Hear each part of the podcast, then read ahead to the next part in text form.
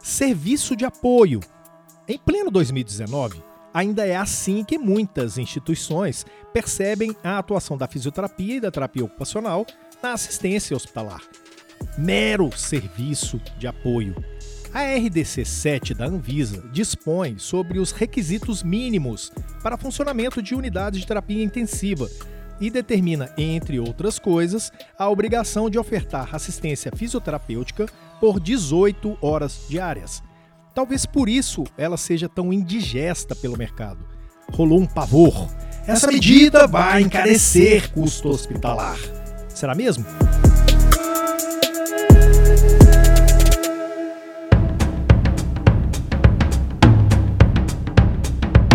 Olá, tudo bem? Que bom que você está aqui para a 17ª edição do Físio ITO em Movimento. Tudo que rola na fisioterapia e na terapia ocupacional em um só podcast. Eu sou Túlio Fonseca, agora com a voz normal. Não sei se isso é bom ou não, né? E sou gerente de comunicação aqui do Crefito 3. E eu sou Mônica Farias, jornalista do Crefito 3. Nesta edição, vamos trazer para vocês um pouco dos resultados de uma pesquisa realizada em um grande hospital universitário de São Paulo, o Hospital das Clínicas, que teve como objetivo determinar se a disponibilidade de serviços de fisioterapia 24 horas reduz os custos de UTI, comparada à disponibilidade padrão de 12 horas entre pacientes admitidos pela primeira vez na UTI.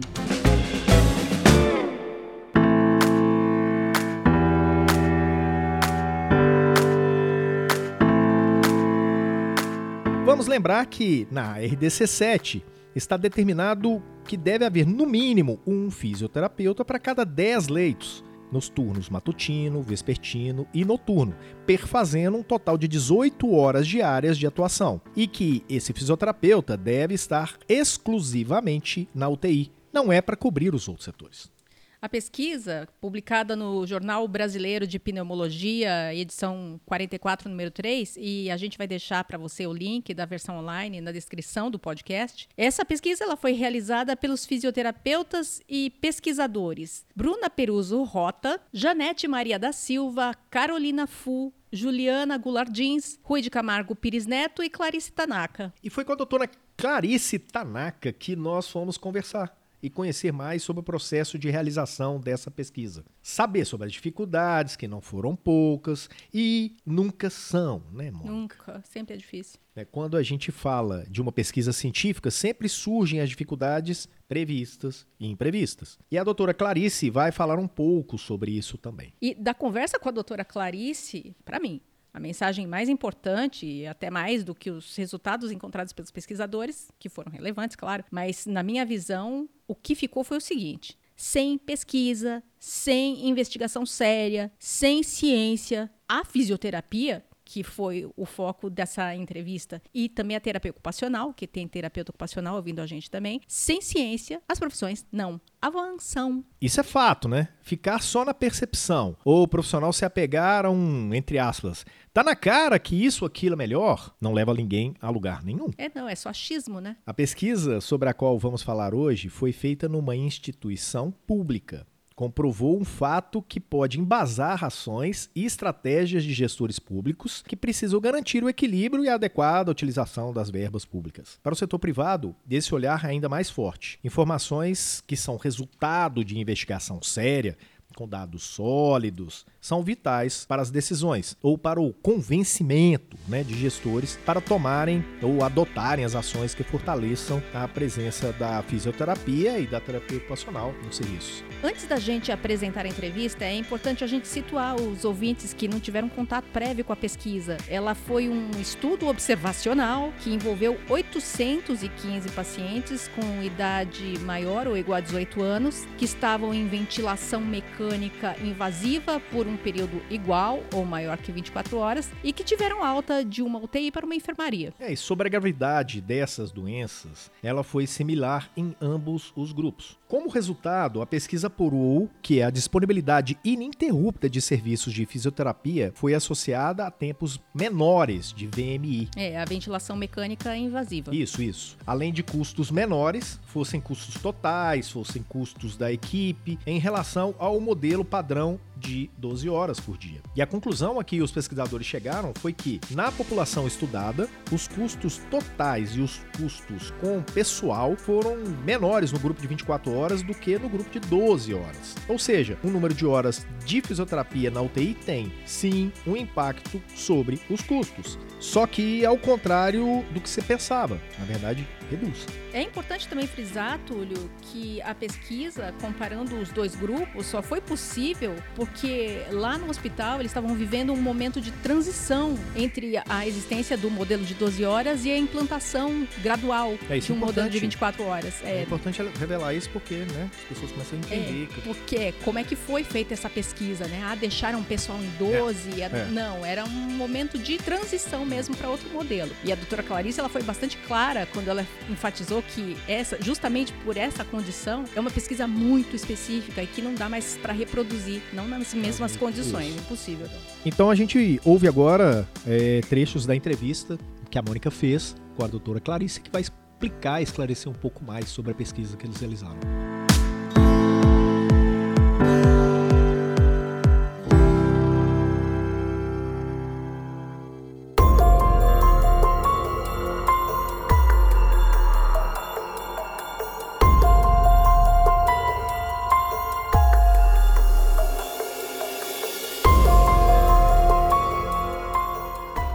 Contar para a gente um pouco a respeito de como foi esse desenvolvimento da pesquisa ao longo de quanto tempo, as dificuldades que vocês encontraram, que eu acredito que tenham sido muitas, porque é um estudo muito complexo.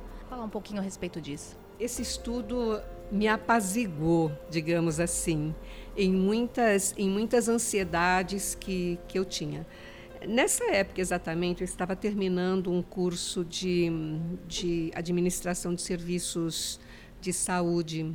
Eu estava terminando um MBA. E tudo aquilo que eu ouvia é, ficava, ficava pairando muito para mim, mexia muito comigo para saber se de fato a gente tinha dentro da. Se, se de fato o nosso trabalho à beira-leito tinha o impacto que ele podia ter.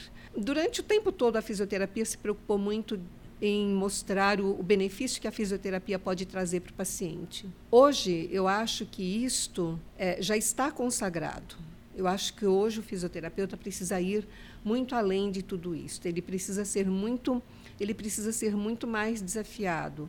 Hoje ele ele precisa estar. Hoje eu dou muita importância para a gestão da assistência. Não é só o paciente à beira-leito, mas do ponto de vista da gestão, que impacto que isso pode estar trazendo. Eh, É por isso que me chama a atenção o estudo de custos, me chama a atenção do desfecho mais macro. Desfecho mais macro, eu quero dizer, realmente a gente consegue, conseguiria diminuir uh, o tempo de, de internação dele? A gente consegue diminuir o tempo de UTI, o tempo de ventilação? Porque se a gente consegue isto, se eu consigo um benefício direto com o paciente, isto tem uma repercussão mais institucional, mais corporativa, tem uma repercussão para o serviço de saúde, para a governança da saúde. Eu acho que aquele, aquele pedaço que a gente faz, fisioterapeuta, paciente, quando vai juntando no coletivo do que é feito, tem grandes repercussões e que o fisioterapeuta ali diretamente com o paciente no beira-leito talvez não consiga enxergar. Mas isso é uma coisa que me atrai bastante. Eu acho que isso é algo importante para a categoria profissional e é importante que o serviço de saúde enxergue o impacto de fato, o impacto, um, o, o impacto grande, o impacto gerencial. Porque ele, com o paciente no dia a dia, eu acho que isso já está bastante consagrado. Este estudo me trouxe muito disso. Trabalho clínico dentro de uma área hospitalar sempre tem dificuldades mesmo. É, obviamente, da época em que esse trabalho Uh, esses dados foram coletados, naquela época as dificuldades eram muito maiores. Se fosse para para fazer o mesmo projeto hoje, nós teríamos muito mais facilidade por conta do prontuário eletrônico. Então, o acesso aos dados do paciente hoje é muito mais fácil do que foi na época.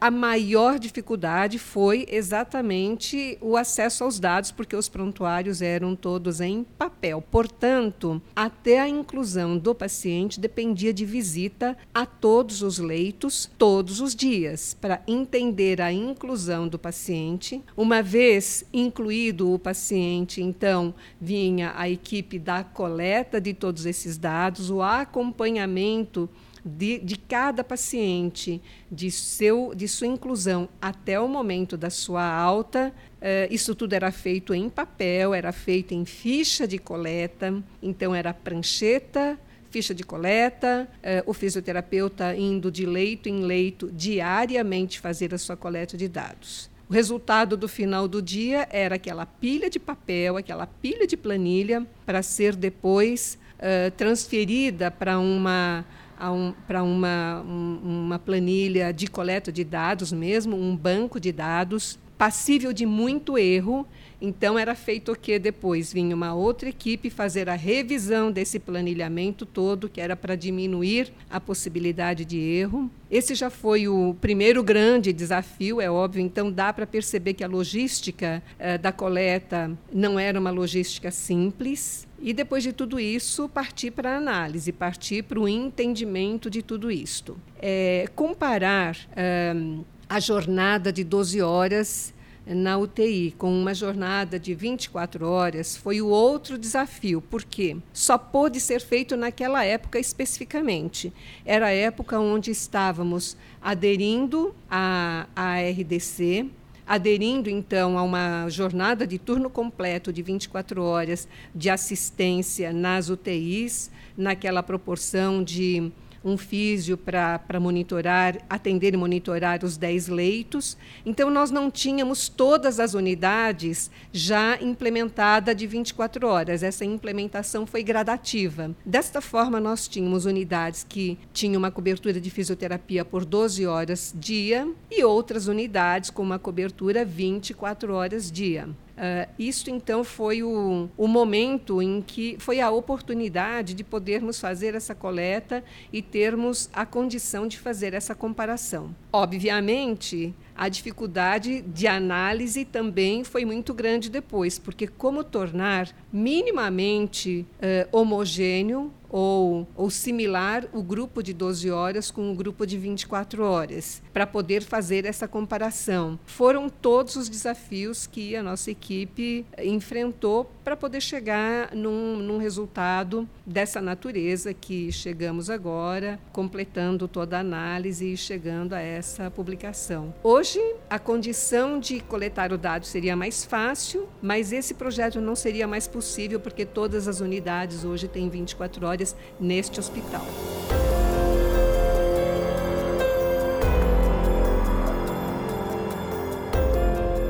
Considerando que todo o trabalho de pesquisa ele não esgota o tema, ele sempre abre portas para outros olhares. Uh, o que você acredita que seja possível a partir do trabalho de vocês com o mesmo grupo ou outros grupos de pesquisa? Que caminhos podem ser tomados para aprofundar esse tema? Olha, hoje eu entendo que, pelo menos aqui no nosso universo, comparar 12 com 24 já está esgotado. Aqui no nosso, no universo onde trabalhamos. Não que isto não seja possível em algumas outras instituições de saúde que não têm esse, a implementação plena ainda. Então, isto acho que ainda está aberto, uh, talvez com outros desfechos, mas comparar 12 com 24 talvez ainda seja possível para em, algumas, em alguns campos de trabalho. Aqui para nós, eu diria o seguinte: nós temos implementado 24 horas, a jornada de 24 horas para todos os leitos de, do, do, paciente criticamente enfermo, mas sem dúvida alguma nós temos muitas outras perguntas ainda. É, neste momento nós temos uma cobertura, uma cobertura que eu diria uma cobertura bastante boa aqui para esta casa, mas sempre fica uma, uma, uma dúvida, uma pergunta do quanto que realmente exploramos todo o potencial que o fisioterapeuta pode explorar. Será que não existe nenhuma inovação chegando que possa otimizar a resposta do paciente? Será que hoje a condição com que ele sai da UTI é, é bem encaminhada depois na enfermaria? Porque a enfermaria não tem uma RDC. Como que a gente resolve depois? Saindo da, da, UTI, como que a gente resolve na enfermaria? Como a gente garante o, o, o, a linha de cuidado que ele já teve? Como sinalizar na enfermaria que este é o paciente que tem prioridade sobre o outro? Na enfermaria, a proporção de físio é diferente. Na enfermaria, os desafios são outros. Dentro do hospital, já temos desafios que são grandes. Como que a gente garante a linha de cuidado para esse paciente dentro do hospital? Tem que contar também ainda que tem para fora. Então, a continuidade desse trabalho, acho que é assim enorme, enorme. A nossa discussão é muito forte em relação à, à métrica do que que a gente realmente precisa oferecer na medida, na medida boa, na medida em que beneficia de fato, na medida em que vai de encontro às necessidades do paciente, dentro daquelas condições clínicas, dentro daquele contexto hospitalar porque a alta do hospital pode não depender especificamente da fisioterapia, uh, como se enquadra, como se encaixa dentro dessa equipe multidisciplinar do cuidado ao paciente, o que, que a gente pode, como a gente pode garantir que realmente estamos oferecendo aquilo que ele realmente precisa. Acho que que essa é, a, é, é, é ainda um grande desafio e algo que, que sempre estamos buscando. Existe alguma. Está acontecendo alguma coisa que possa ajudar? Tem aí alguma inovação de processo interno de serviço ou uma inovação tecnológica que possa otimizar ainda mais o que estamos fazendo? Pergunta está aí.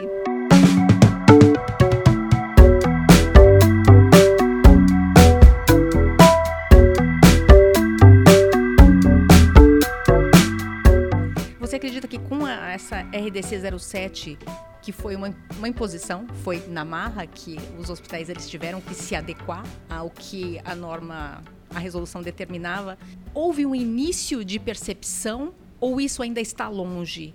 Eu diria que foi muito motivado pela RDC. Entender os benefícios foi algo que veio depois. Uh, e o custo é algo que uh, é muito pouco falado. Eu tenho a impressão Uh, que este foi, assim, não posso dizer que foi o primeiro, teve um, um outro estudo brasileiro que já falou um pouco, não exatamente sobre custo, mas tempo de permanência em UTI, tempo de, de permanência no hospital. Agora, é óbvio que se existe um, um, um decréscimo de permanência, então existe um decréscimo de custo embutido. Custos ainda é um, é um desafio enorme é, na, no serviço hospitalar, no serviço de saúde como um todo, principalmente no hospitalar. É, estas áreas é, multiprofissionais, ou então alguns hospitais consideram áreas de apoio, estas principalmente não têm um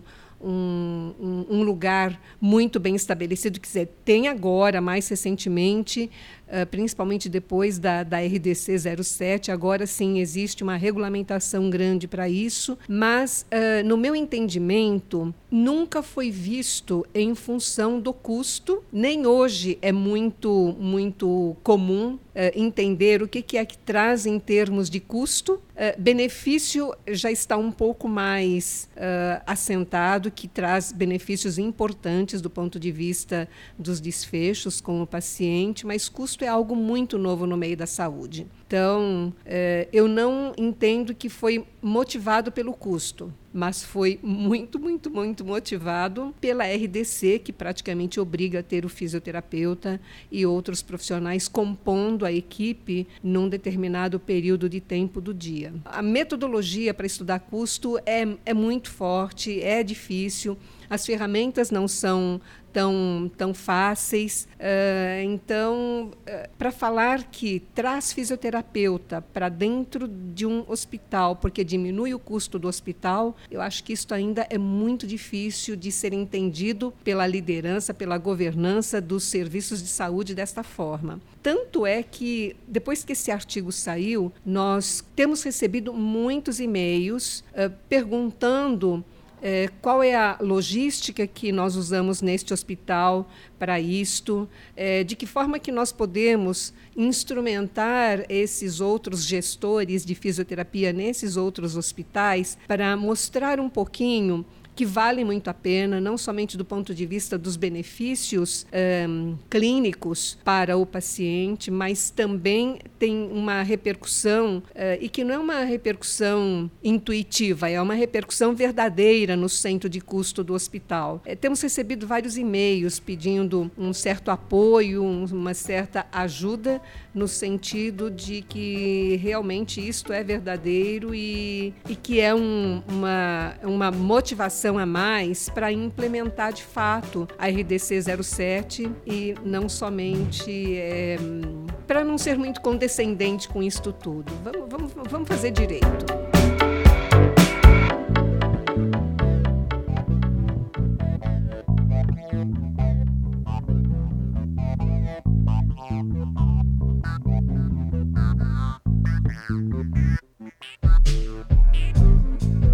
Nessa entrevista, a doutora Clarice mostrou um pouco do que foi o processo de pesquisa, dos perrengues e dos resultados que o grupo de trabalho acabou encontrando. E embora os resultados apontem para uma tendência na redução de custos totais, com ampliação da oferta e da atenção fisioterapêutica em UTIs, ainda hoje, 2019, existem instituições que resistem em adotar plenamente o que determina a RDC7. Até o ano passado, ainda era necessário acionar a justiça para forçar hospitais a cumprirem essa norma. É isso porque eles tiveram três anos, né? A partir de 2010, eles tiveram três anos para se, se, adaptar e atender essa determinação. Foi, foi variável, né? Para cada tipo de determinação da RDC, as instituições tiveram prazo. Sim. E para essa, de adaptação dos recursos humanos, eles tiveram três, três anos. anos. Então eu não faço ideia da justificativa que essas instituições usam para não cumprirem a RDC 7.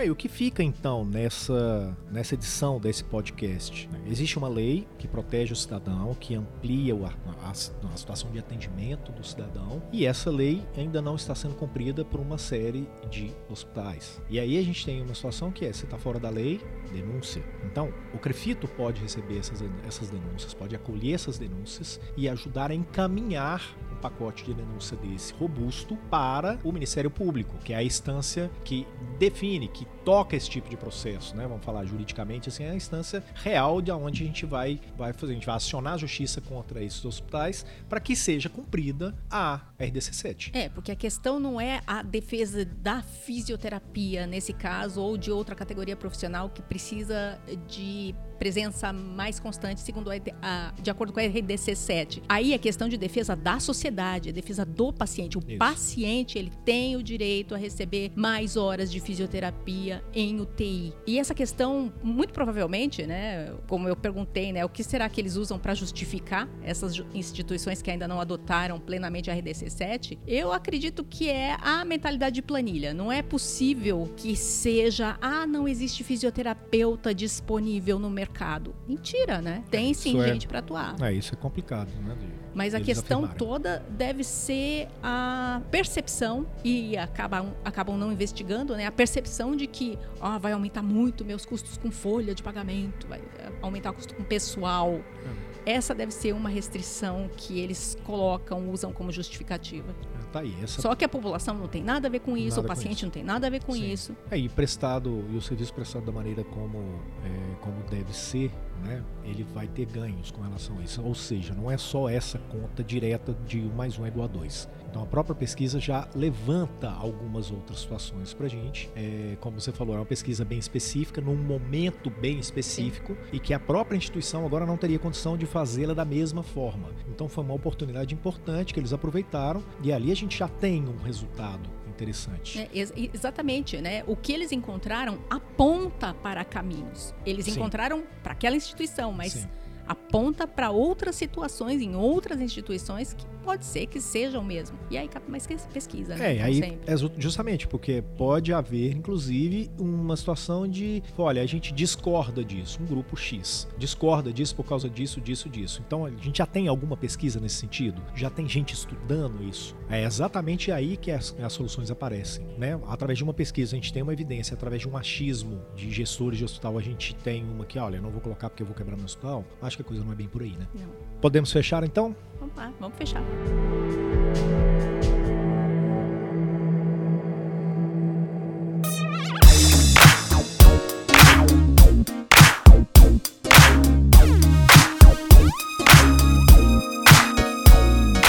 Bom, é isso aí, gente. E a gente conclui a 17ª edição do podcast Físio TO em Movimento. A gente agradece novamente a contribuição da doutora Clarice Tanaka e também de todos os pesquisadores que tornaram possível, por exemplo, a gente fazer esse podcast e levar isso aos profissionais, né? Que são estudos que estão sendo feitos nessa área que justifiquem, evidenciem o trabalho né, da profissão em uma, uma instituição séria né, e, e robusta como o hospital.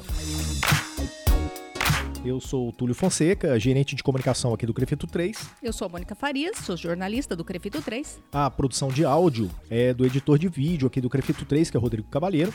O Crefito 3 está no Facebook, Instagram, YouTube, Twitter, SoundCloud e Spotify. E aí a gente fala sempre, mas não custa lembrar, né?